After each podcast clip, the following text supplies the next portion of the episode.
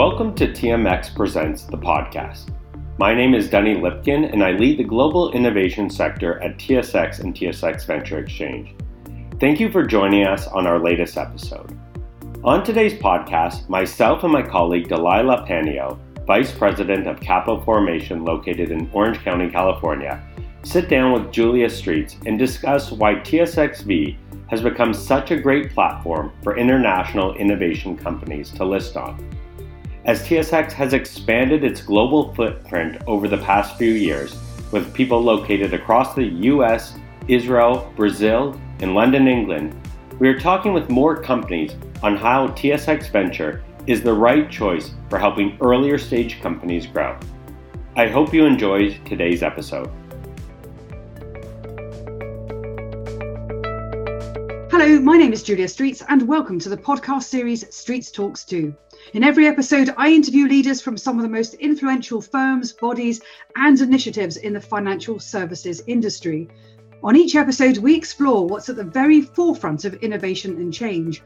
And we think about the challenges facing our clients and our businesses and the industry at large and we uncover the opportunities that exist both today and as we look ahead, particularly as we all navigate these interesting times. We hope you enjoy the series, which you can find on all good podcast channels, and all the episodes are listed on our website, streetsconsulting.com. And you can find these episodes on social media using the hashtag StreetsTalksTo. Thank you for listening, and welcome to Streets TalksTo TMX Group. TMX Group builds markets to enable businesses and investors to succeed and to help communities to thrive.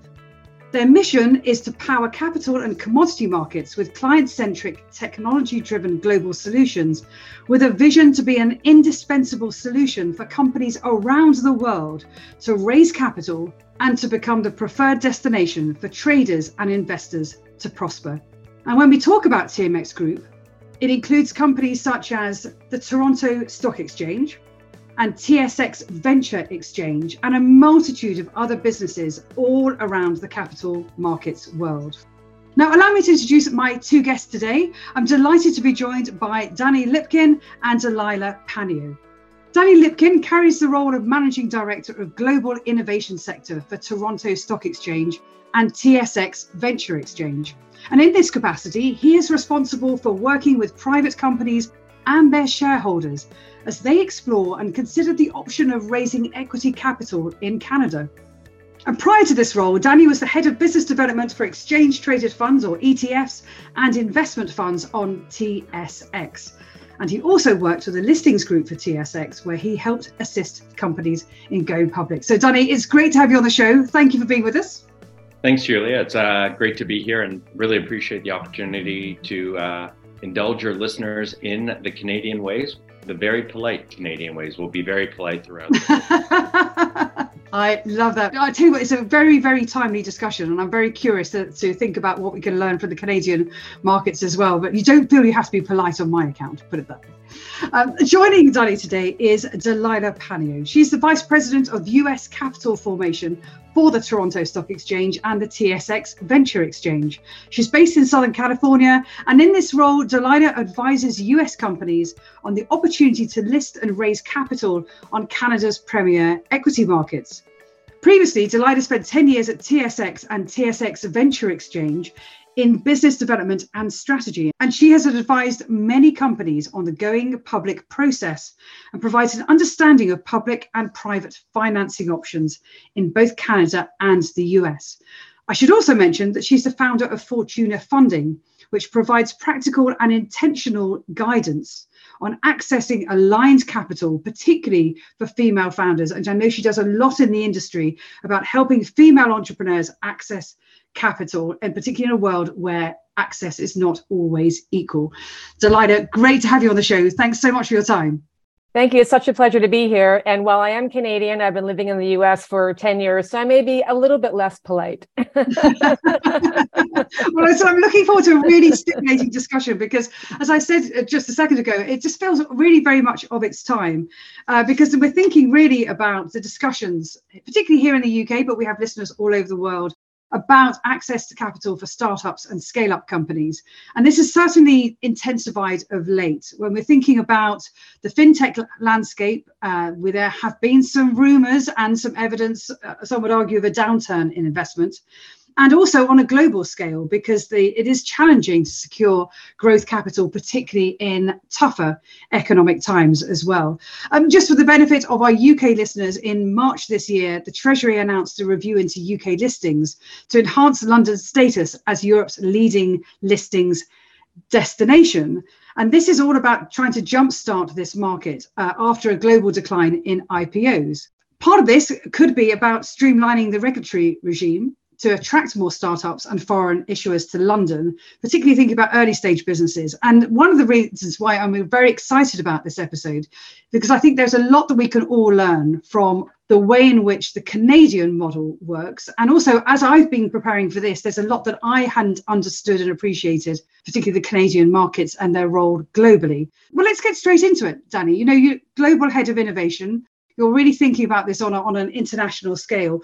Talk to us about um, what you see going on in listings and IPOs and, and what should we be thinking about? Thanks, Julia. Again, uh, great to be here. What a lot of people throughout the world kind of know is, you know, the main senior markets throughout the world. New York Stock Exchange, NASDAQ, Toronto Stock Exchange, London Stock Exchange. But what we actually have in Canada is a very unique system where we have a, a two-tiered marketplace. So the Toronto Stock Exchange for later stage, you know, multi-billion, multinational companies, and then also the TSX Venture Exchange, which is meant for earlier stage growth companies. And this is an exchange through different iterations. And we're not going to have to go through the whole 100 year history of the capital markets in Canada today. We could do another 15 minute podcast on that one day. But it's evolved over the last 100 years to really form the backbone of supporting these early stage types of companies. And, you know, Canada is, you know, very much involved in the natural resource economy. And, you know, that is the backbone of a lot of GDP in Canada overall. And so for the last hundred years, it's been very good at supporting earlier stage junior mining, exploration, oil and gas type companies to help them go public at an earlier stage. What we've seen evolve over the last decade or so is that it's actually powering now the innovation economy. So think of earlier stage technology, clean tech, life sciences companies, ones that are really going to make fundamental changes and making our whole world better, hopefully, and more efficient. And TSX Venture now has really become this preeminent exchange for helping both Canadian and international companies access capital, go public at an earlier stage, and we'll get into how the regulatory regime kind of works in Canada that uh, it makes it kind of affordable overall relative to some other places in the world, and really give them that necessary capital to fuel their next round of growth. And hopefully soon after that, you know, access more capital because at the end of the day, the public pool of capital is the largest source of capital in the world. And it's interesting the dynamics that are beginning to flow through that in terms of regulatory regime and then also the, the cost of accessing capital as well. And and Delilah, I'd love to bring you in here because as I mentioned in the in the introduction, you know, you're specifically working with US companies. Um, and I'm curious about that because I would imagine that US companies would naturally gravitate towards US exchanges. Just talk to us about some of the um, the dynamics around that and, and particularly keen to explore the pathways and the options? This is such an excellent uh, question, Julie, because of course the, the, the, question is why in the world would a US company be looking outside of the largest capital market in the world to access capital? And there's a couple of key points on that. The first one really is that you know every entrepreneur and CEO today needs to know all of their options. You, know, you alluded to earlier, we're, we're in very interesting, challenging finance times, both in the public and private markets globally. So it really is important for all CEOs to know all of their capital raising options, uh, of which for US companies and UK companies, TSX and TSX Venture are definitely a viable option for the right company.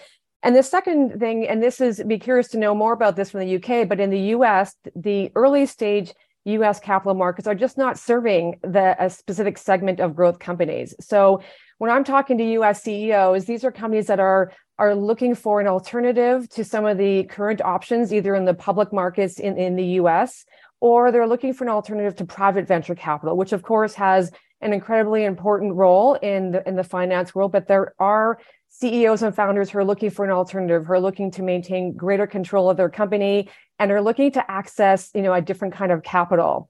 So uniquely, TSX Venture especially provides a unique value proposition for US companies, and I would suspect for UK companies as well, in terms of looking for permanent capital, looking for growth capital, looking for acquisition currency. Probably the number one reason that an early stage company would think about going public is to access that important you know acquisition currency to make acquisitions using their using their public stock and this concept of flattening the cap table right so looking for a way to bring in diversified investors bringing the public investors to the marketplace and having a flat cap table of common shareholders can be a really beneficial strategy for the right kind of high growth company.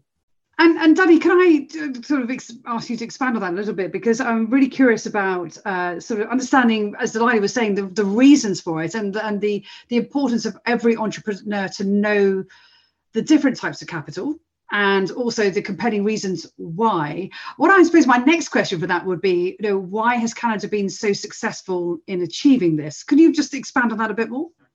Yeah, so maybe I'll, I'll start with the question around capital and we speak to entrepreneurs both in Canada and globally, whether they're private or public. And no matter what, the number one issue that they always speak about is access to capital and being able to fund their businesses overall. And sure, we, we had a, a very good two or three years, uh, both public and private markets, for being able to access capital. Um, but you know, we know that we go through waves and cycles where it's going to be easy at times, but most of the time it's actually going to be a little bit challenging, no matter how good a company you are. You can be the best company in the world and you still want to raise capital at, you know, the best terms for yourselves as entrepreneurs, founders, and investors overall. So with that in mind, you know, we have developed, as I mentioned before, a TSX Venture Exchange, which is, you know, been set up through the years uh, through a merger of some of the regional exchanges that existed in Vancouver, Montreal, and Canada. And it's a very pragmatic exchange from a regulatory perspective because, generally speaking, it can be pretty costly to run a public company because of accounting standards, because of reporting obligations. Uh, you know, you need to disclose fulsome on a quarterly, semi-annual, and annual basis, different types of documents overall.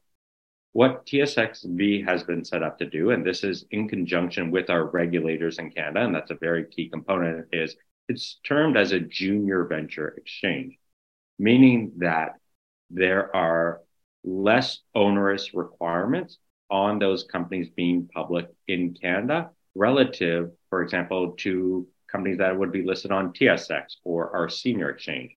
So that means you have longer periods to file your uh, disclosure documents both quarterly and annually. There are certain types of documents which you may or may not have to actually file. And it's really set up to understand that these companies don't have necessarily the capacity of being able to adhere to those higher standards overall.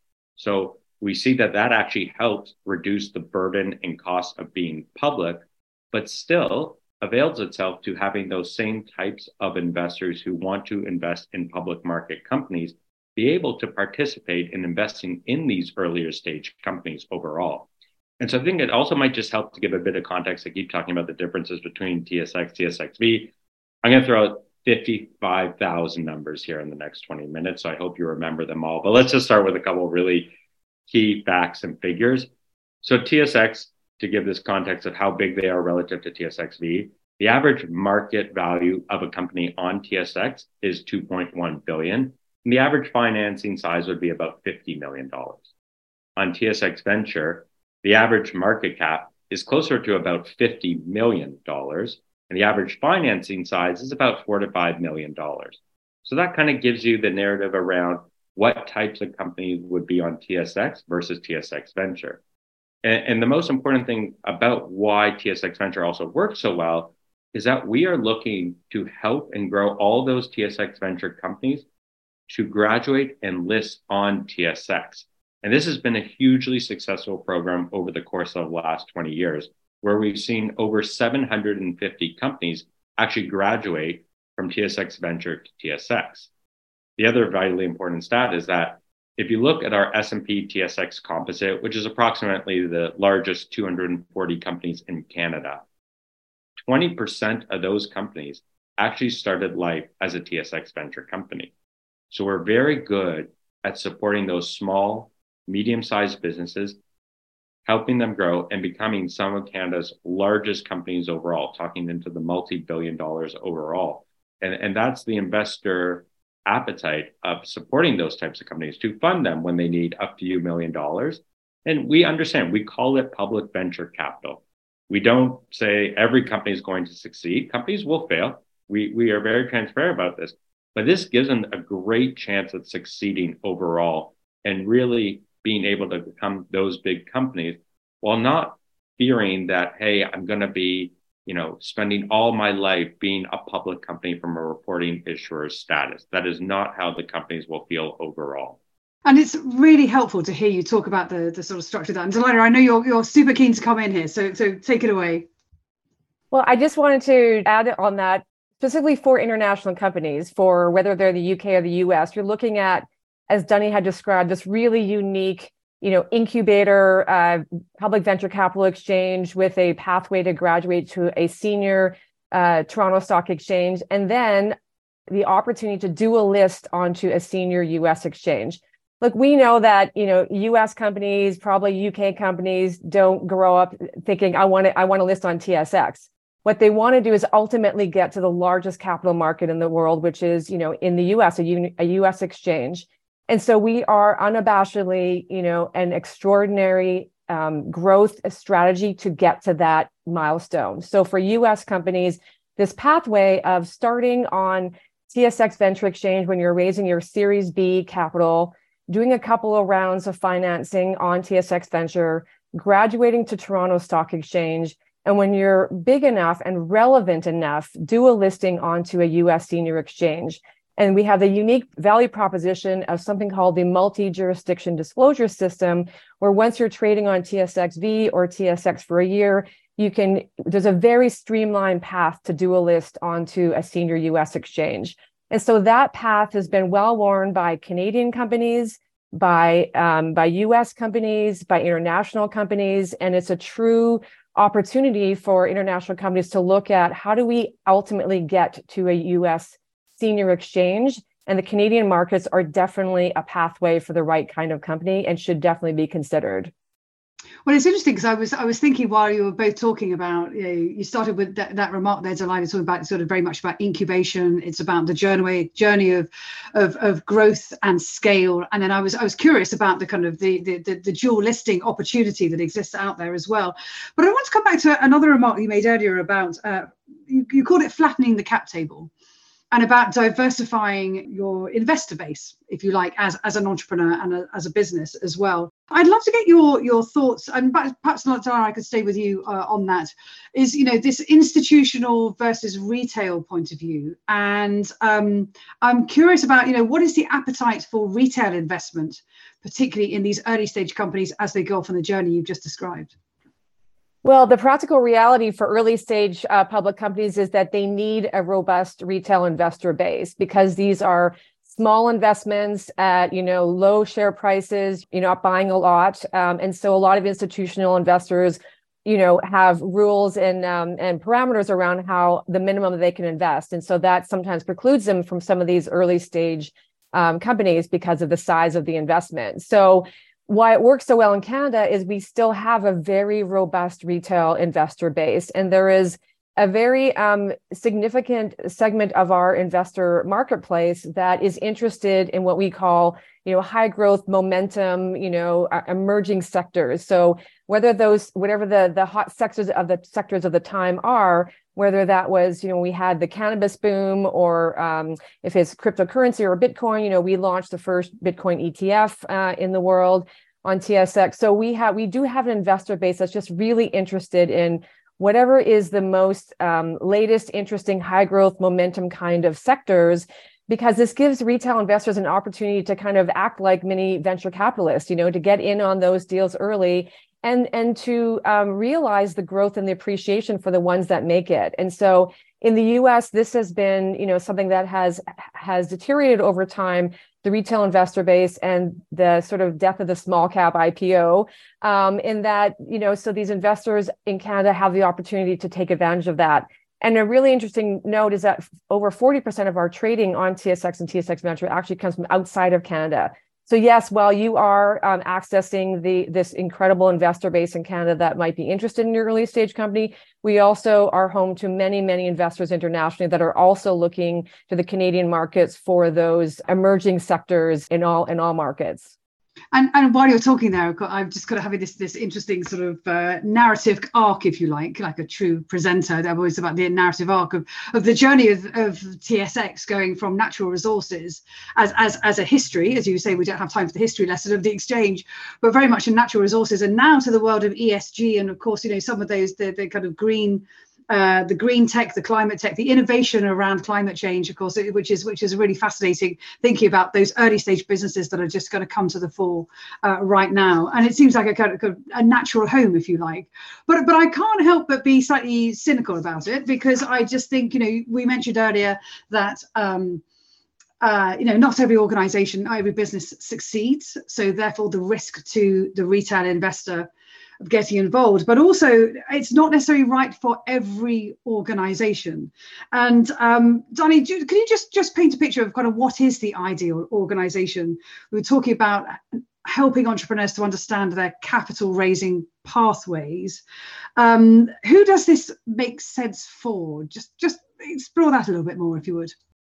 Who this is for is a company that really requires growth type of capital if it's a nice business that's maybe been family run and the only reason that they're looking to go public is a pure liquidity event and there's not a lot of growth in it, you know, investors tend to ask, why would I invest in a company that everybody's looking to exit? And that sure, maybe it's nice, but why why am I taking somebody else's company who doesn't want it anymore?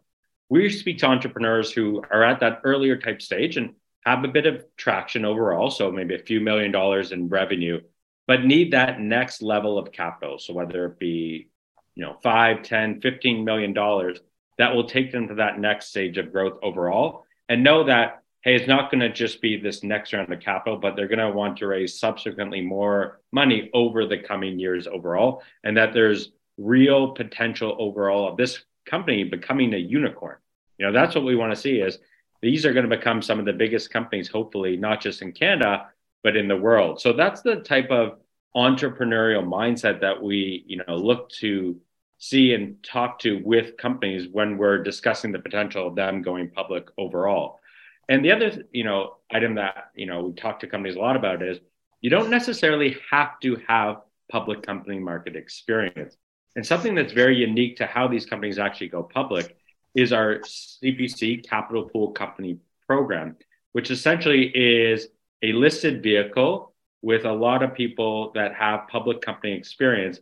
And then they take that private company public through the capital pool company and help them navigate the public markets overall. Because that's a lot of times where an entrepreneurial will feel a little bit uncomfortable of going public because they don't feel like they have the necessary background to run that public company. And so our capital pool company tries to match these types of experts in the public markets with great entrepreneurs and founders, help them come together and run a great public company overall.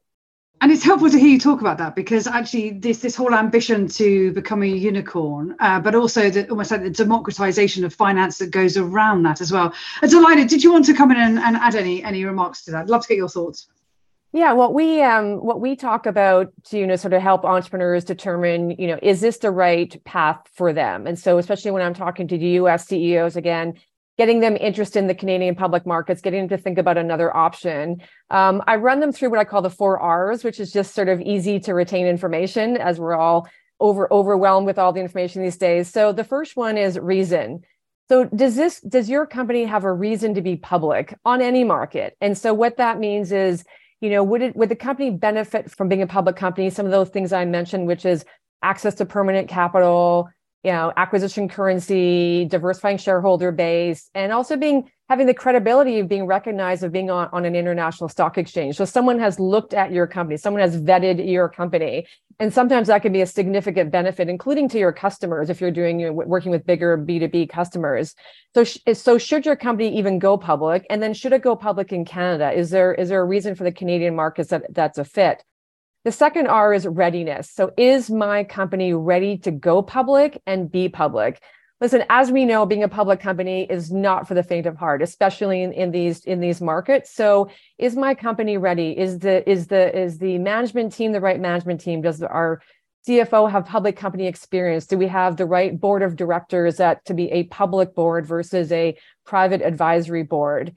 You know are we ready for the transparency? This is probably one of the the most challenging things about being a public company is now everybody knows your financial situation your status. So are you ready for that? Now we can also argue that that creates a significant discipline within a company that is often very beneficial. It requ- you know it, it requires internal controls being developed and a discipline that actually can help a company stay on track better than some of the private companies we've seen that get to be quite large and then we realize wow they could have really benefited from some from some, from some internal control discipline there. So is the company ready to, to, to be public? Is the ceo ready to spend at least 30% of his or her time talking to investors? So who's running the company while you know you're you're you're you have to do the investor relations and, and run the public company part? So is the company ready the third R is requirements. So, does the company meet the exchange's listing requirements? And again, what's unique about the Canadian um, markets for TSX and TSX Venture is our our financial um, our listing requirements are based on the financial fundamentals of the company. So, we're looking at you know revenue, um, net tangible assets, working capital, um, and especially for TSX Venture. So be I know shocking for many to know that you can list as a pre-revenue company. So we have been listing very early stage exploration companies, whether that's exploration of mining or technology or biotech. You know, we have a listing regime and a process and requirements that are tailored to very early stage micro cap companies, including pre-revenue. So if you're a pre-revenue company, then we're going to be looking at working cap so, you know, which will often come on the raise when you when in, on the going public transactions. So when the company lists on our market, whether it's as an IPO or through a reverse takeover or through our capital pool company program, do they have the enough capital, working capital, to keep the lights on for you know for a, a period of time to give the company a real shot of growing and also the investors an opportunity to you know to realize their growth and then the last R, which ultimately is the most important one, because you can have every reason to be public, you can be ready to be public, you can meet our listing requirements, but what is the reality? So that first fourth R is reality, which is can this deal get done in today's market? And that of course shifts with time and and and markets. And so 2021, I was talking to having a different conversation with companies than I'm having in 2023. So it's really, you know, what is what can investment bankers you know sell to their investors? What can other capital providers you know um, share the investment opportunity with their investor uh, base? And so that shifts by the markets. And so we're in a di- again a very different market than we were last year and we'll be in a different market next year. And so part of my job is you know being sort of ahead of that curve of thinking about okay what kind of companies can get financed in the next six to 12 months? Because that, that's how long it typically will take for a company to list Oh, I'm really curious. I mean, what sort of patterns, what sort of trends, what sort of opportunities do you see emerging? Yeah, kind of as Delilah had mentioned, you know, we see different trends um, throughout the years. You know, one sector may be hot uh, now, but then it's not in favor as much anymore. We saw a lot of maybe earlier stage type tech companies be able to access the public markets at, at good valuations a few years ago. But now I think what we're seen from what investors want is more stable cash flow, really having um, positive EBITDA overall. Maybe the burn rates have to be a bit lower than they used to be a couple years ago. And there is a lot of interest in critical minerals, uh, uh, EV batteries, everything that's fueling, you know, the electric vehicle ecosystem overall, charging stations. That's a really big interest because there hasn't been a ton of capital deployed yet uh, in Canada, North America, and globally to really support the entire infrastructure around the electric vehicle system overall. And one thing I also wanted to go back with uh, a comment that Delilah had made is this whole getting ready for the markets overall. Uh, you don't just overnight decide, hey, I'm going to go public. You know, it does take a bit of time and journey. And it's good to be ready because you never know when market windows are actually going to open overall. Uh, I was sitting in this same spot in March 2020, think I was going to be out of a job, that companies weren't really going to be going public much as the world was uh, not doing so well. Um, and there we went on one of the biggest bull runs in public markets history. We saw one of the biggest record listing years ever. And companies that weren't ready to go public because they hadn't been thinking about it before really missed that opportunity and window. Now it will come again, but that was a missed opportunity for companies to go out and raise money on the public markets at very great valuations overall. So we always talk about being prepared because you don't know when you might actually need or want to go public overall. But as Delilah mentioned before, acting like a public company now is really great for discipline and control. And it doesn't hurt you as a private company to act and be like a public company because those are looked upon as some of the greatest companies in the world because they know exactly what's going on, both for the past little while and leading and lagging indicators of how they're going to do over the next few months and years because they're telling the street how they think they'll be doing overall. So it is great discipline for companies. And we tell all companies, even if you're never going to go public, act like a public company. It is in your best interest overall. And of course, one of the biggest conversations that people are having right now is about governance, the rigor of governance. And of course, that fits firmly into that. You know, the wonderful thing about podcasts is that we get a chance to really explore things in so many different directions. Uh, but unfortunately, the clock is never our friend on these episodes. But I just wonder if you had any sort of final thoughts, really, as, as we close out and we look at the pathway ahead. You know, what are you thinking about? What are you uh, what are you excited about? What should our listeners be thinking about? Um, Delilah, can I come to you first? Yes, thank you, Julia. So I would say, you know, for high growth companies, again, looking at all their options, uh, of which the Canadian markets are definitely one. Um, so what I'm thinking about and spending my time on here in the U.S. in terms of the kind of companies that I'm focusing on and sort of, you know, betting on when the markets really open up again. You know, companies that have a really good public company story to tell, right? So retail investors, institutional investors who want to access those those great growth stories and so some of the trends that we're seeing here in the US that I'm following very closely, obviously the significant investment into renewable energies and clean tech companies. Um, as we know what's happening with the with the federal government here in the US pouring billions of dollars into that sector. So, you know, again, investors are looking for those companies that are are, are getting that funding and, and are going to be the the companies that that that go beyond that funding into the public market. So I'm definitely spending a lot of time, and certainly being here in Southern California, the epicenter of innovation in, in clean energy, um, and also in the areas of ag tech, food security, as we all know that that's uh, that's a growing um, um, uh, concern for all of us globally. And so, so those are some of the sectors that I'm looking at uh, within the U.S. And just again,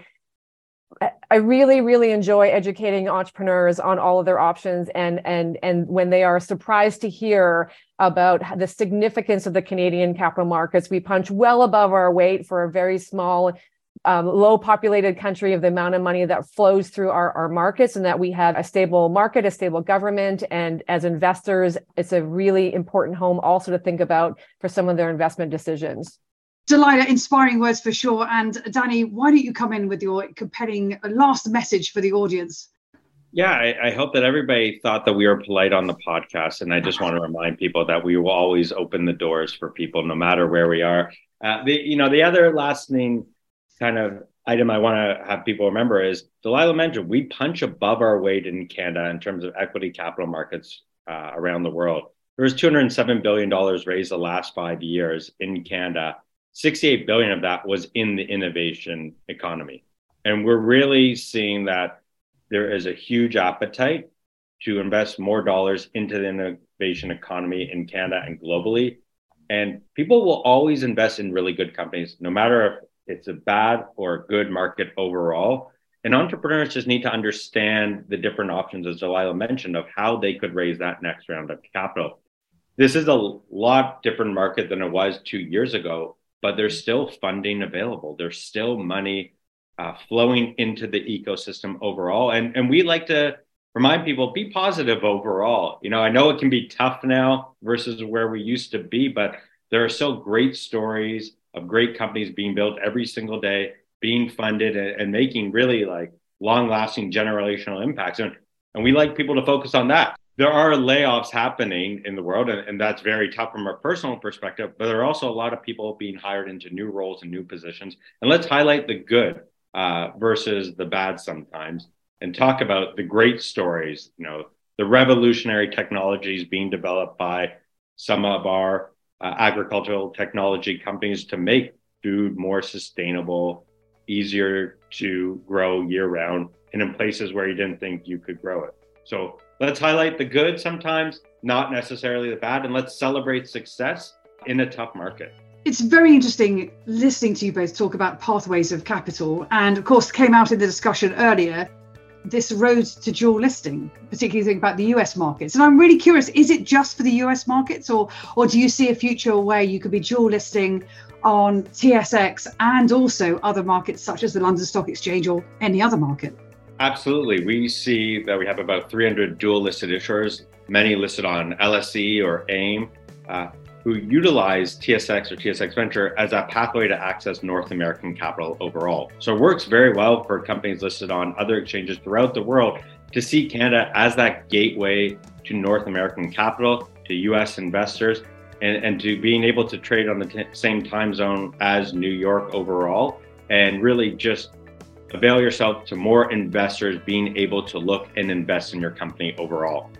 You know, that was one of the reasons why I was really keen to do this episode. I opened the episode talking about some of the, the negative sentiment that's going around uh, investment, is actually having sort of worked with many people around the world, there are so many positive stories coming through. And that's why I was so keen to have you both on the show because, as you say, you're not only your realism, your advice, your counsel, your practical advice, particularly for entrepreneurs understanding their capital pathways, the involvement of the retail and the institutional investment world, the opportunity to dual list and the pathways to growth uh, to become the next unicorn, as you described it, in some of these extraordinary emerging opportunities that, that are that are presenting themselves. It's been phenomenal to have you both on the show. Uh, Delilah Panio, thank you so much for being with us. Thank you, Julia.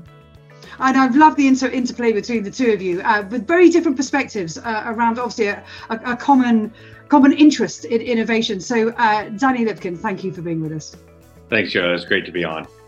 And to all our listeners, thank you for listening. Of course, you can find Streets TalksTo at streetsconsulting.com forward slash Streets TalksTo on social media using the hashtag Streets TalksTo.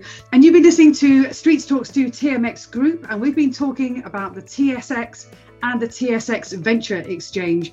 And most importantly, this is how you can find them tsx.com. Thank you, as always, for listening, and until next time, goodbye. Thank you for listening to TMX Presents the podcast.